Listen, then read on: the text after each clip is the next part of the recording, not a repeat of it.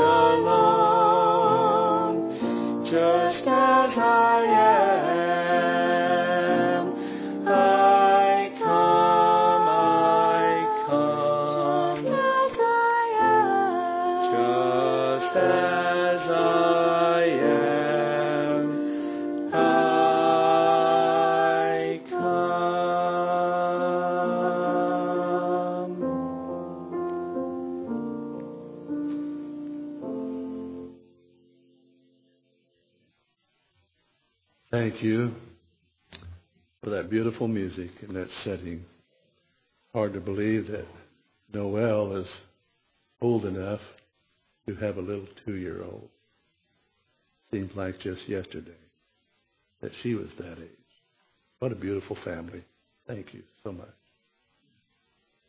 We greet all of you in the name of Christ Jesus our Lord. As we're commanded to do in all things, are commanded to keep him uppermost in our mind as we consider all the blessed events he has given us and done for us. I asked the brethren that as they came up, if they would notice, and I want you to notice the same thing without too much uh, observation, but the communion table down here is whiter than this pulpit. I didn't notice it till just a few months ago. I know that it had been worked on. But in all the beauty of this pulpit, which my brother Bud made, built for us, in all this beauty and whiteness, the communion table surpasses that. That's for a reason. When we come to remember him, especially on the first Sunday of the month, how blessed we are to have what we have. Brother Jeff wanted us to sing hymn number 99, Worldly Cares a Moment Leave Us. And that, if you'll know, is a Wednesday evening prayer service song. We hardly sing that with the accompaniment of the piano. But as he was telling me that that's what he'd like to have, I couldn't have agreed more. So we're going to do that. Behold, you have my gospel before you, and my rock, and my salvation. Ask the Father in my name, in faith believing, that you shall receive, and you shall have the Holy Ghost, which manifesteth all things, which is expedient unto the children of men. Would you turn with us now to hymn 99?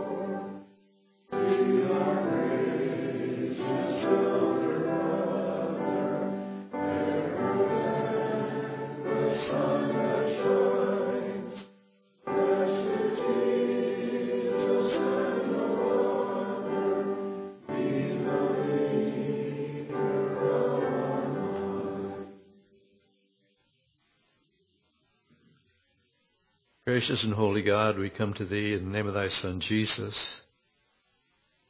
Firstly, to praise thy holy name, to thank you for our many gifts and blessings through life's journey together. Father, we are so thankful for the peace that's in this place as we've gathered here on this, your holy day. Father, it is our desire that you might fill each heart here with your Holy Spirit, guiding us in those ways of righteousness.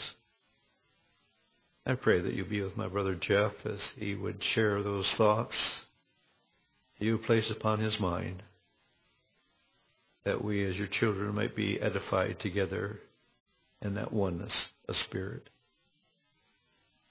Bless us, Father, as we wait for that great and glorious day of the return of your Son. I pray in Jesus Christ's name. Amen.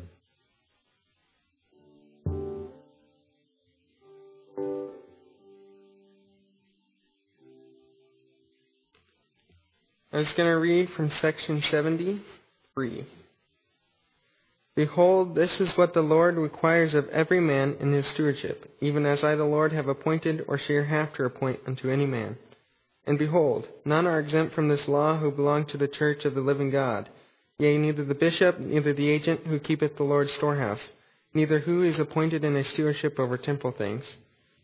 He who is appointed to minister spiritual things, the same is worthy of his hire, even as those who are appointed to more abundantly, which abundance is multiplied unto them through the manifestations of the Spirit. Nevertheless, in your temple things you shall be equal, and this not grudgingly. Otherwise, the abundance of the manifestations of the Spirit shall be withheld. Will you pray with me? Our Father who art in heaven, hallowed be thy name. We ask that uh, you bless this offering, that you bless those who are giving, that uh, your Spirit be with them. I ask that you bless those who wish to give but cannot. We ask that you bless those who handle and direct the money, that you'll give them wisdom and integrity, that we have that we may have the manifestations of the Spirit more abundantly. And I ask this in the name of thy Son, even Jesus the Christ. Amen.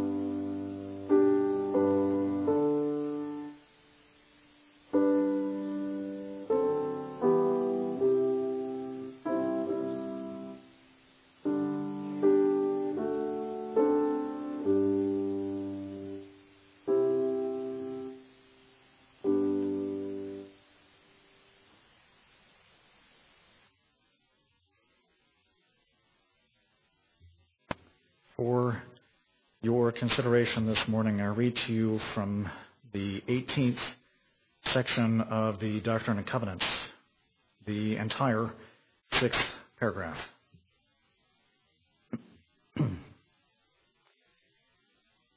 Pray always, and I will pour out my Spirit upon you, and great shall be your blessing. Yea, even more than if you should obtain treasures of earth and corruptibleness to the extent thereof. Behold, canst thou read this without rejoicing and lifting up thy heart for gladness? Or canst thou run about longer as a blind guide? Or canst thou be humble and meek and conduct thyself wisely before me. Yea, come unto me thy Saviour. Amen.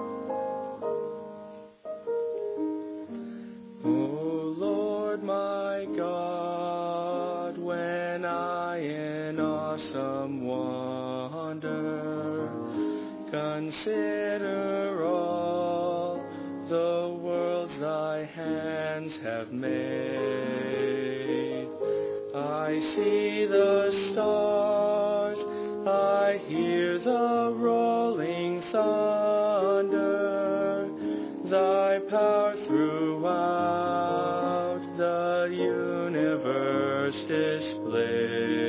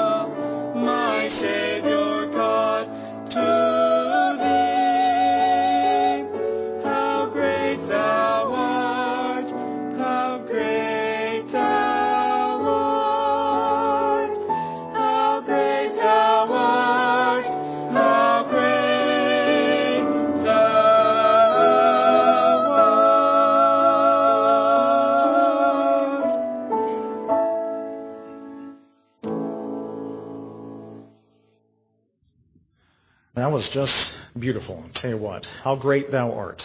How appropriate. That was beautiful. I'll tell you what, that was a wonderful duet. The piano couldn't have been any better either. I'll tell you what, it was, it was all really well done.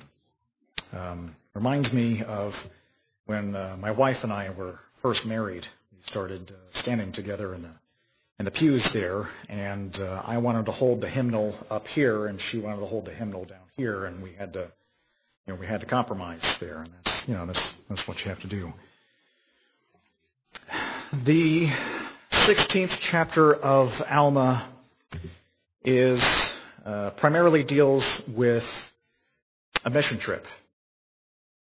There's a mission trip of uh, Alma and Amulek to a people who call themselves the Zoramites. And these, uh, these Zoramites, they live in a city somewhat east of Zarahemla, and they have uh, sort of separated themselves off from the rest of the, the Nephites. They desire to worship the Lord their God after the manner of their choosing. And so Alma and Amulek, and there's a few others, I go along with them, and they uh, they travel to these Zoramites, and they make some some interesting observations. The Zoramites want to worship the Lord. They built a few synagogues uh, to that effort uh, in their in their city there, and in their synagogues they have this this stand in the middle of the synagogue there, and it's it's high and it's narrow and it only admits one person there at the very top. They call it the holy stand, Rameumptom. And once upon this stand, they begin to pray in a very uh, vocal and very public way. They pray these prayers and uh, the manner of these prayers is one seems to indicate a lot of vanity. They pray that they are thankful that the Lord has selected them, that they are special and unique, and that they have not fallen after the foolish traditions of their, their brethren or their fathers there. They pray in thankfulness that they are, are better than their fellow man. And once they've descended this holy stand, they turn their heart from the Lord and continue about their regular business. Alma observes they love gold and silver and precious things and fine twine linen. The Zoramites have made a decision amongst their uh, brethren that there are certain people who are not allowed into the synagogue. They must have thought that these don't represent the best of the Zoramites, but uh, they said there's a certain class of people they no longer allow to enter into these synagogues. It's the poor. They don't allow the poor among them. They say their, their apparel is too coarse. So it is when Alma and Amulek and the others begin to preach and teach among these Zoramites, and it's the poor and the downtrodden that first come out to greet them. And there on Hill Onidah, the poor show up, and Alma recognizes them immediately, and he salutes them, and he, he addresses them, and he says, I behold that ye are lowly in heart, and if so, blessed are ye lowly in heart. They say, well, Alma, we, we want to worship our God, but they won't let us. We want to go and worship our God, but they won't allow us into these synagogues. The synagogues where they don't practice Mosaic law or the, the ordinances thereof, they, they won't allow us into these synagogues. We can't worship our God. They won't let us.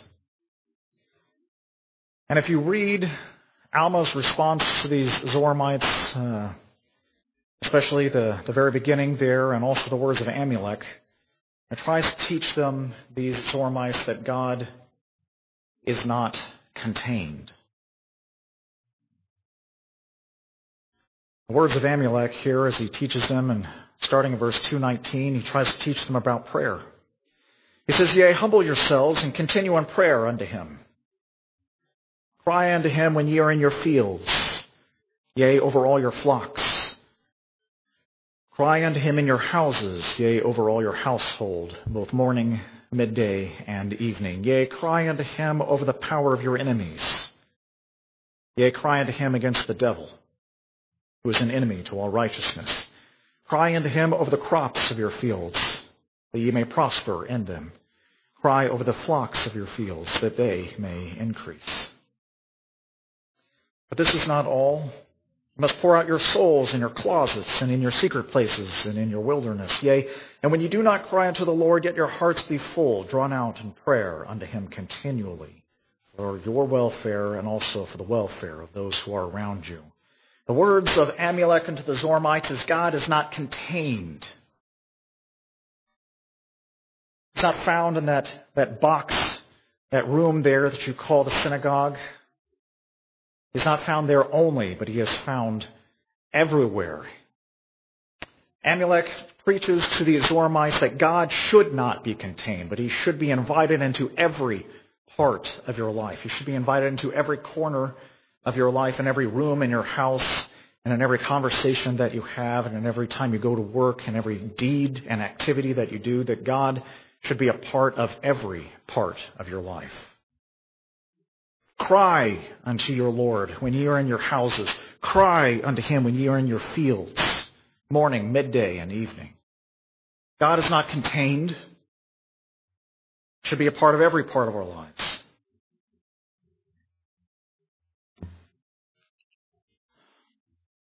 Herein, Alma teaches them, of course, of the manner of prayer. Trying to express to them that prayer is but a faintest glimmer. It is a shadow. Prayer is just a ray of sunshine, a star in a dark night. It is, it is just a whisper of the kind of conversation that God wants to have with you. When God created us, we were in the Garden of Eden, and He walked and talked with His creation face to face. He hugged them, He shook their hands, and He stands before them even as I stand before you now. He looks into their eyes. And that is the same kind of conversation that God will have with us in celestial glory. It says it's not necessary to bring a candle down a hallway in celestial glory because the light of the Lord is there. It lights up every corner. A prayer is only a whisper of the kind of conversation that God desires to have with you.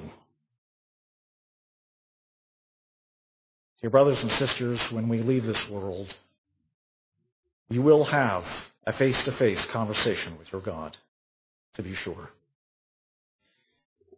My opening scripture, the Doctrine and Covenants there, it reads, Pray always, and I will pour out my Spirit upon you, and great shall be your blessing. Pray always. A prayer is an activity close our eyes, we fold our hands. Some of us like to get down on our knees. Can't be on your knees all day long. So how is it that a man can pray always, but to have your heart drawn out unto your Lord continually? After we pray, the activity is not over. Don't turn your heart away from the Lord, but turn your heart constantly and forever to the Lord. It says, Pray always, and I will pour out my Spirit upon you, and great shall be your blessing. The word is great. Great should be your blessing. Here in this earth and in this life, great should be your blessing. And in the world to come. You know, I remember I was a, a high school senior. And, uh, see, my grandmother's cousin uh, would call our house sometimes we would all go to the, the same branch, so we'd see each other every Sunday. And uh, sometimes she would call throughout the week. And she and my grandmother, they would, uh, you know, they would talk sometimes for hours. And sometimes, you know, I would get a chance to, to talk with her. And, um, you know, we, she would talk. And I remember clearly that she uh, asked me one time, she said, well, what does the Lord have planned for you? I said, well, you know, I, I don't really know. That's that's kind of a hard question for a high school senior to answer. What does the Lord have planned for me? I'm not real sure. And she she said, well, before you go off to college and before you start in a career that might eventually lead to frustration, it might be wise for you to go ahead and examine yourself and see what, what kind of blessings that the Lord has given you. What, what has the Lord built up in you? What are your talents? And what are you designed for? What are you best suited for? And I remember it was shortly after my college graduation that I asked for an administration by the elders. It wasn't an administration for the sick, it was an administration for my future. Because I remember at the time that I had just graduated from college that I was preparing to make a lot of decisions in my life, a lot of decisions that are important to a young adult. I was going to decide uh, where I was going to work, where I was going to live, who I was going to marry. And so I knew that of my own accord that I didn't have the capacity in order to answer correctly in all of these uh, situations. And so I knew that my Lord did, and so I, I, I asked the elders that the Lord would bless me in these decisions. I invited the Lord into my life, and in the major decisions and in the minor decisions of my life, and I can testify to you that there is truth in these words. Great shall be your blessing. My life has been blessed. It's not easy, but it has been blessed. I've had a career where I can help other people. I've, I've married a wonderful woman and mother to my children. It's not been easy. It's no easy way to argue with family.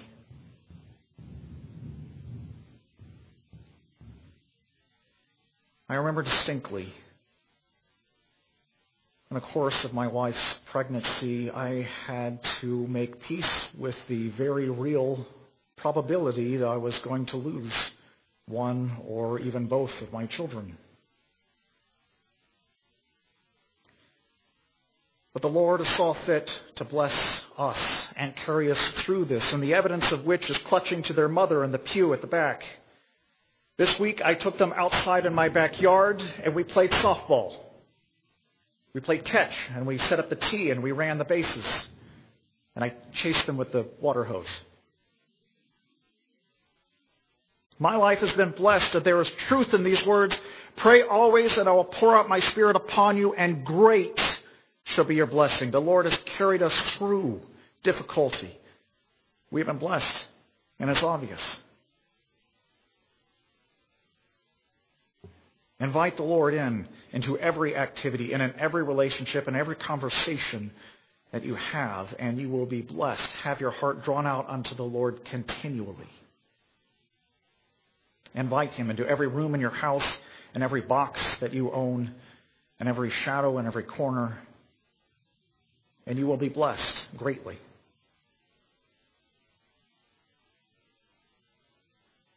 For those of you who need to hear it, If there's an activity that you want to hide from your Heavenly Father, there's a part of your life that you don't want Him involved with,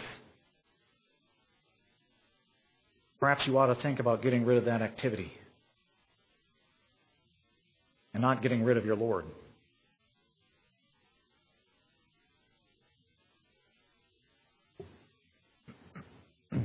Christ's ministry on this earth began in baptism and 40 days in the wilderness.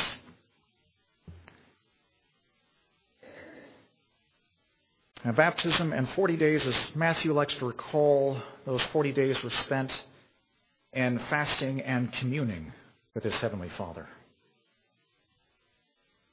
It's interesting to note that after those 40 days did the adversary uh, appear. It was only after that Christ had finished his fast and communion with his heavenly Father that the adversary did appear to tempt him. In the uh, sixth chapter of Luke, uh, the Lord, in order to escape the throng of people that surrounded him, he resorted to a mountain. And there he prayed all night and into the morning. And it was in the morning that he called 12 of his disciples to him and ordained them as apostles. Again, as his apostles asked him, teach us to pray, even as John taught his disciples to pray. He taught them what to pray for. What did he say? Thy kingdom come. Thine will be done. The end of Christ's ministry here on this earth at least amongst the Jews, was on the cross, where again he prayed to his heavenly Father a few times. And then also in the Garden of Gethsemane, a stone's throw away from his apostles, kneeling down, sweating as if it were great drops of blood.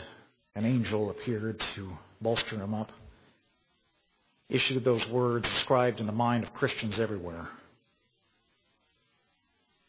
If it be possible, let this cup pass from before me. Nevertheless, not my will, but thine be done. A few hours before that, Christ and his apostles celebrating the Passover meal, he begins to pray. Seeing that his time on this earth is drawing to a close, that his hour has come, he begins to pray to his heavenly Father. John, an apostle, eyewitness to the event, records his beautiful words. And the 17th chapter is dedicated to that. I'll read part of it here. These words spake Jesus and lifted up his eyes to heaven and said, Father, the hour is come. Glorify thy Son, that thy Son also may glorify thee. As thou hast given him power over all flesh, that he should give eternal life to as many as thou hast given him. And this is life eternal, that they might know thee, the only true God, and Jesus Christ, whom thou hast sent. I have glorified thee on the earth. I have finished the work which thou gavest me to do. And now, O Father, glorify thou me with thine own self, with the glory which I had with thee before the world was. I have manifested thy name unto the men which thou gavest me out of the world. Thine they were, and thou gavest them me, and they have kept thy word. I pray for them. I pray not for the world, but for them which thou hast given me, for they are thine. And all mine are thine, and thine are mine, and I am glorified in them. And now I am no more in the world, but these are in the world, and I come to thee, Holy Father. Keep through thine own name those whom thou hast given me, that they may be one as we are. Neither pray I for these alone, but for them also which shall believe on me through their word, that they all may be one, as thou, Father, art in me, and I in thee, that they also may be one in us, that the world may believe that thou hast sent me. A beautiful prayer. I did not read all of it, but a beautiful prayer by our Lord Jesus Christ. And he prays firstly for himself, saying, asking the Lord God to accept him, for shortly he is to move out of this world. Accept me as I return to you, Father. And then he prays for the welfare of those who are around him. Prays for his apostles. He said, Lord, you have given them to me, and I have given them thy word, and they have kept thy word. And he prays for them, knowing that he will return to his Father, but they will be here on this earth. And so he prays that the Lord will keep them in his own name, that they may be one as we are. And again, he continues to pray, not for these alone, but also for them which believe on me through their word. But that stretches on forth through history even until today. Your Lord Jesus Christ prays for you even today. He continues to pray for us. He says that they all may be one.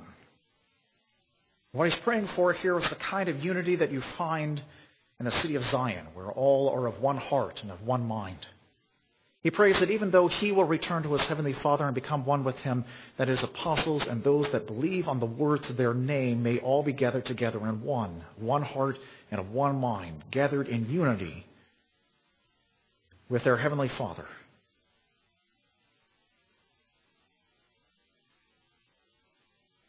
If God is in every part of your life, if he has entered into every room and in every box and in every corner, if God truly is in every conversation and in every activity and every relationship that you have, then the primary reason for prayer is to better understand the will of God in it. The primary reason for prayer is to better understand the will of God in your lives. The primary reason for prayer is to better understand what God would have for you to do in this world while you are still yet here. What does God have planned for you while you still live?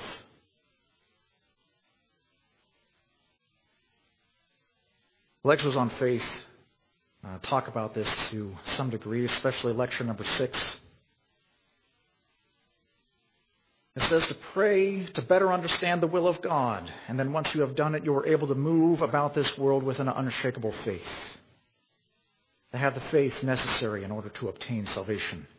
But there is no defeat that can defeat you. There is no success that can ruin you. There is no obstacle in this world. There is no result that could move you from your faith in your Heavenly Father knowing that you do His will in your life.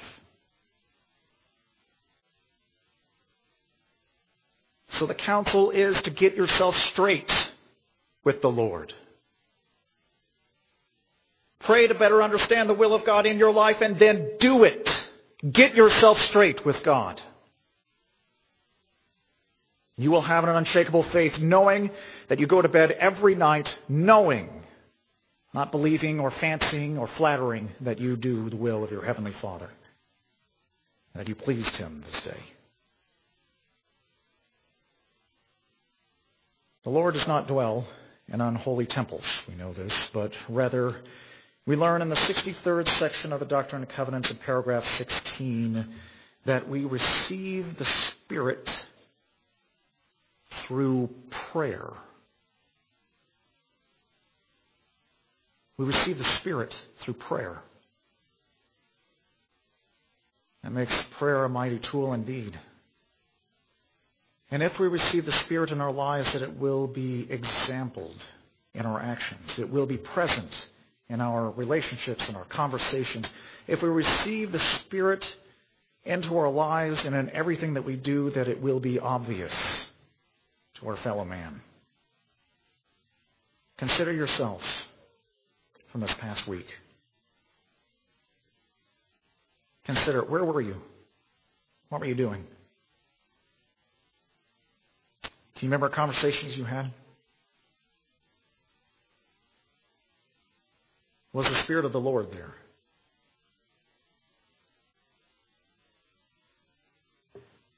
Was there love?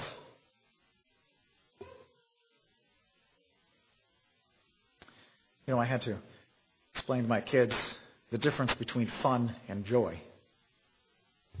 Those are not the same thing. You know, I think it's easy to point to politics as a dividing line, to separate us from them.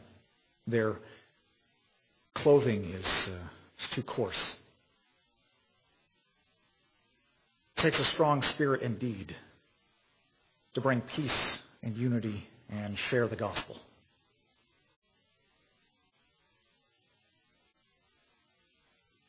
if Enoch had such a strong faith that he was able to improve the faith of an entire city of people over the course of one year, such that that city was so righteous and so important to our Lord that he decided to protect that city and remove it from the earth so that it would not suffer temptation or ruin how long suffering is God is for us. We have commandments regarding a city. How long suffering is God is for us? Does it not teach us to be long suffering for our fellow man? Gentleness, goodness. It's impossible to please your Lord without faith? Meekness. And this last week, did you show temperance?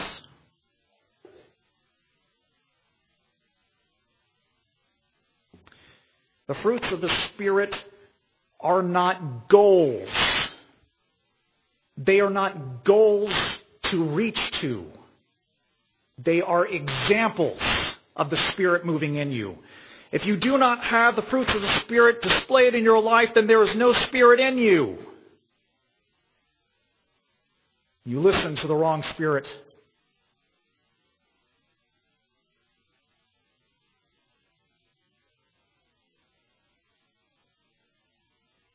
It's not for us to find joy or to, to fake joy. is to have joy, knowing that we and our service pleases our Heavenly Father.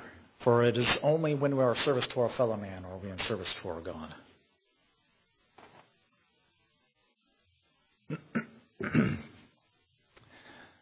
the book of Enos is a small one, only one chapter. And yet, and this book is three separate prayers that Enos prays to his heavenly Father. Enos is the son of Jacob, and Jacob the younger brother of Nephi. And Enos goes on a hunting trip. And he's out in the wilderness and he testifies that the words which his father so often repeated sank deep in his heart. And he found himself unable to move until he had prayed unto his heavenly Father. Found himself that he couldn't move forward. He couldn't do anything until he prayed to his heavenly Father. And so he knelt down and he prayed and he prayed all day long. Prayed into the night even. Prayed and he says, and prayed until his prayers eventually reached heaven and he received a confirmation through his heavenly Father saying that, yes, his sins were forgiven. Knowing that God is a God of truth and cannot lie, his guilt was immediately swept away. And so he began to pray for the welfare of those who are around him, his brethren, the Nephites. He prayed that God would continue to visit them, and the Lord again answered his prayer, when he said, Yes, I'll visit them. And I'll visit them uh, their transgressions upon their heads. And then Enos, being uh, at this point in history, is only separated. The division between the, the Nephites and the Lamanites is only very fresh in their history at that point. And so uh, Enos, knowing that there has already been skirmishes between the Nephites and the Lamanites, and knowing that there has already been an attempt to bring the Lamanites back to the true faith of the Lord, he begins to pray for these Lamanites. He says, uh, These Lamanites have sworn in their wrath that if they could, they would eliminate the Nephites. Every last man they would eliminate. And if it were in their power, that they would also destroy our records and also they would erase the traditions of our fathers.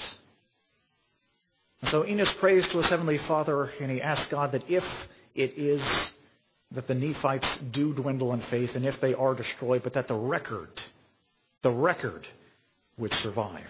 And that this record would eventually uh, be brought back to the convincing of the Lamanites. This place we have here translated before us. The express purpose of these plates to the convincing of the Lamanites, the Lemuelites, and the Ishmaelites which task, frankly, this church has not had a lot of success in. But here it is that Enos is praying not only for his present generation, but maybe some distant, far off generation, that maybe they may be saved. Did you know? I don't know anything about canning. Nothing. I have no understanding of canning. None. I have no experience. I've never seen it done. I go to the supermarket every week and I see cans and cans of vegetables, green beans and corn and, and sweet potatoes and everything. Uh, there's a whole aisle full of it. I have no idea how any of those cans make it onto the shelf. It's a mystery to me. I have no idea. Is there some machine that you use in canning? Is there? It's got to be some kind of process. Does the size of the jar make any difference when when canning? I I really have no idea. It's a mystery to me. I remember uh, a few years ago now. I was I was a young priest at the time, and it was just before church service began. Now, there was you know a few minutes of of uh, passing time there, and I walked into the sanctuary, and there was uh, two people in the sanctuary had had already sat down in the pews, and and I went and I didn't know either one of them, but I went and I sat down uh, near one of them. I sat. Um, there was this little old lady who looked like she was in the attitude of prayer, and I didn't want to disturb her. I didn't know her. She didn't know me, so I sat down in the pew behind her, and uh, I tried not to disturb her, and yet. Uh, she was not quite as uh, timid or shy as me, and she immediately turned around and started talking to me. And you know, I can't remember exactly how, but we started talking about prayer. And she told me she cans her prayers. I said, You, what? And she said, Yes, I can my prayer. Do you can your prayers? I said, I, I've never, I, I guess I don't. And uh, she told me that at her age, that she had to start canning her prayers, that she would, she would pray for not only her welfare, but the welfare of her children and her grandchildren and even her great grandchildren. And she would pray for them even as they started as little babies. She would pray that they would grow up and develop and that they would, they would learn the Lord and that they would uh, learn to love the Lord and that they would have good friends and that they would find a good job and they would find a good mate and get married and that they would have good lives. And I said, that's a lot to pray for when they're little babies. You pray for all of that? She says, yes. I, I can my prayers so that when they grow up, that they, when they need that blessing, it'll be right there on the shelf ready to go. And I said, well, you know, that's, that's a really interesting idea. And to pray not only for our welfare, but the welfare of our families throughout all of their generations. And I do. I, I have prayed for my family and your families. I have prayed for the success of this church and this branch. Uh, until the day of our Lord should come, I have prayed that uh, this branch would continue in strength and faith unto the Lord. But prayer does not resolve us of responsibility. And section 68 in the fourth paragraph indicates that we have a responsibility, parents and to their children. Teach them according to baptism and prayer and faith.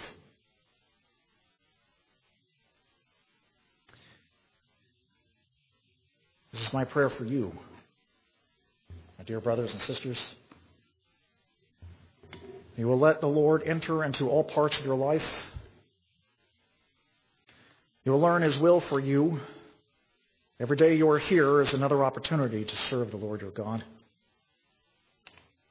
And that you and your families will be kept in the faith of the Lord.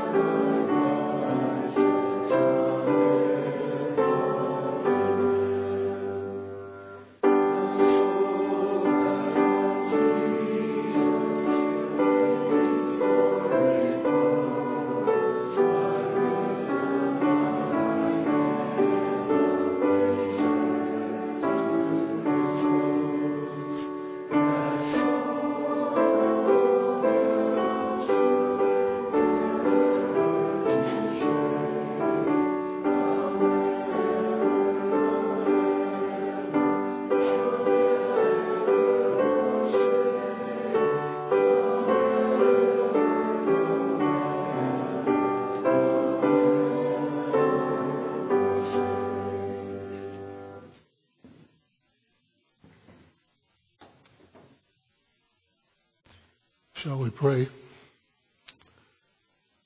Our Father who art in heaven, we do come before thee this morning, Father, with praises in our heart for the blessings you have bestowed upon us, for the gift and power and presence of your Spirit. The Spirit that we've felt this morning, the Spirit that has a desire to be with us all of our lives, wherever and whenever we come before you, Father. Whenever we reach our hands out, Father, whenever we lift our head or whenever we bow our knee, we thank you and praise you, Father, for the blessing you are in our life and for the guidance and direction you are willing to give if we ask. We praise thee, Father. Thank thee for allowing us to share together here tonight, this, this morning. And may we take the presence of that Spirit with us as we leave this building. Watch over and protect us. We praise you and, and are eager, Father, to continue to be with you. Thank you, Father. Bless each one here today and those who had a desire to be with us. We're so thankful for the blessing that you are in our life and the gift of your Son, Jesus. And we pray it in his name, in the name of Jesus Christ, your Son. Amen.